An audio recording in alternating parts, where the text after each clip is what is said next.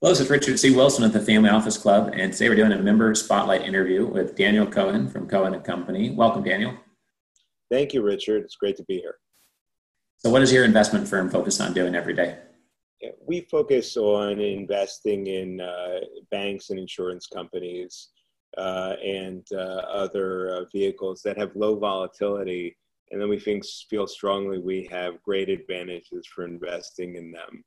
So we've been doing that in the form of subordinated debt over the last 20 years. Uh, and really, uh, in the CLO market, we've been there uh, since uh, 2005 as a manager, as an investor, as an opportunistic uh, participant in the marketplace.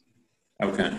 I think most family offices, even sophisticated ones, might not be familiar with the scope or the breadth of opportunity of investing in insurance companies or insurance offerings. Can you talk about just the size of that market or some high level details? It's a very large market. Surprisingly enough, there are in Europe and the United States over 8,000 uh, small insurance companies uh, that need funding and that bear risk for a variety of different uh, things that they do. The number of them that fail and their debt failures each year are very small, but accessing them as an investing class, while they're willing usually to pay relatively high rates for capital that they need, simply accessing them is a very difficult thing. So we've amassed the assets that we have under management basically uh, by lending to these insurance companies in long-term debt that's very stable. Okay, great. Yeah, I've just become much more familiar with it recently as we onboarded a uh, investor client and they run an insurance company and they're looking for those very secure type investments and you know probably a probably a connection for for your firm actually. So also i think the retail investor world you know learned about clos during like the 2008 you know kind of meltdown and they found out these things existed and said oh my gosh you know this caused a lot of problem, problems in the financial system but they've been around for a long time and there's all different types of clos out there. Can you talk for a minute about that market, uh, what a CLO is, and just kind of clear any confusion might be about that space? Yeah, what a CLO really is is a bunch of loans all packaged together, typically about 300 loans uh, that are to all sorts of companies and specifically in lots of different sectors. So, not concentrated in one particular sector. As a group, uh, these loans have performed, outperformed almost anything, even those that were done in the financial crisis wound up having positive returns on average to their investors. Uh, and in fact, the structures only get better. Gives you an opportunity. It's like a bank, uh, but one where other banks really provide the most senior funding instead of the depositors. So the opportunity that you have to invest in you know such a vehicle can be very good but you have to be opportunistic and knowledgeable, I believe, on how uh, the market really works. Uh, and also, you know, see the opportunities that are there that are given there at various times. We've been involved in that, like banks and insurance companies, for you know over 15 years now, uh, mm. and we've really uh, developed a core expertise in the CLO marketplace uh, we've invested our own money constantly in this, looked for good opportunities for other investors, uh, and have gotten uh, you know excellent returns uh, over the years.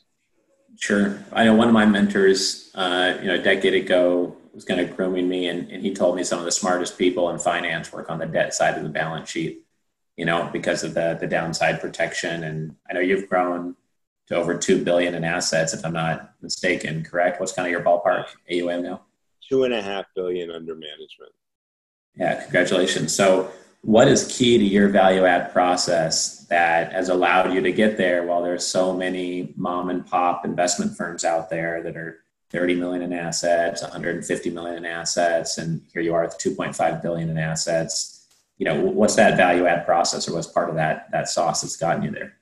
Well, I think that it's really focusing on stable asset classes that have lots, a lot of longevity so mm-hmm. I think banks and insurance companies, banking and insurance has changed over the last 20 years, but the need for banking and insurance continues to be extremely high. Insured deposits from the FDIC, and you know you need to insure your house and everything else that you have, even today cyber insurance. There's lots of niches that are serviceable by the underlying sectors. So, in the context of a very secure, highly regulated environment, uh, we've dug deep and done this for a long term and keep getting better at what we do.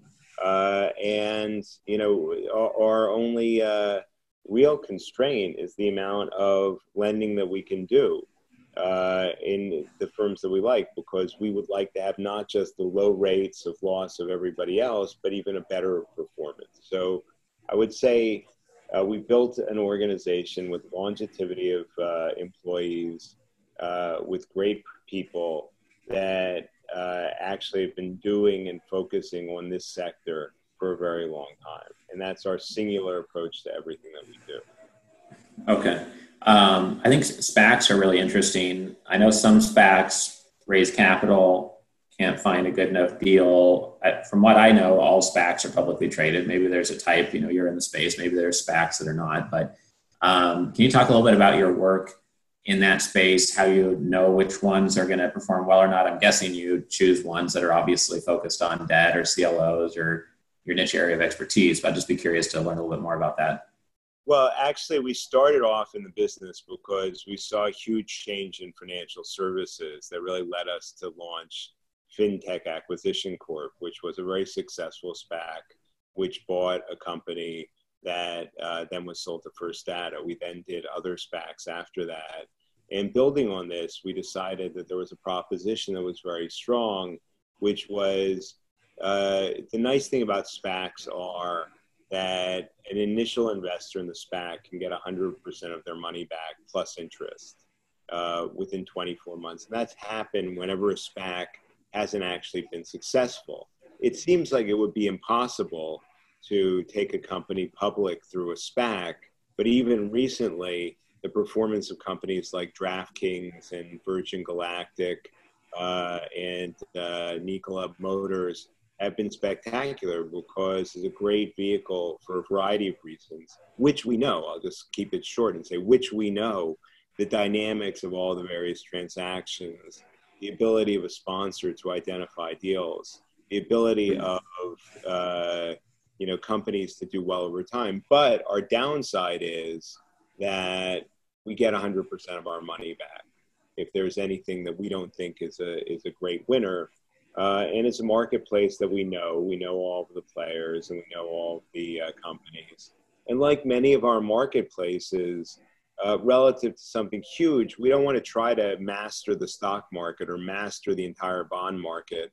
Our marketplaces are 50 or 100 billion dollars of assets, uh, niches that are susceptible for us getting an information advantage and getting a knowledge advantage and SPACs are at their highest point and well known now because of the companies that have gone public through them and their longevity now in the financial system.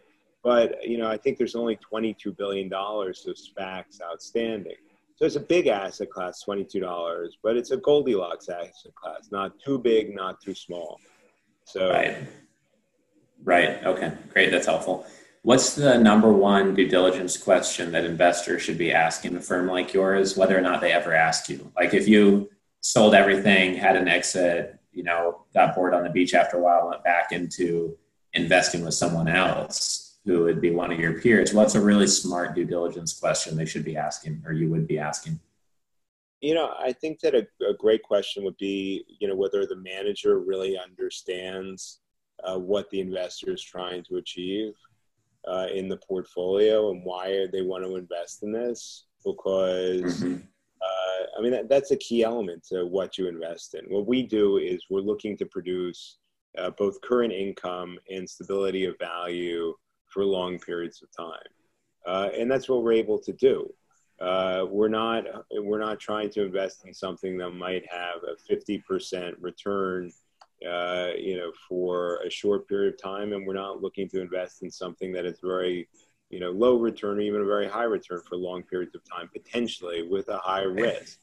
So we're we're sort of, you know, I think uh, it depends on which managers, which products you want to invest in, depend really on, uh, you know, what your goals actually are.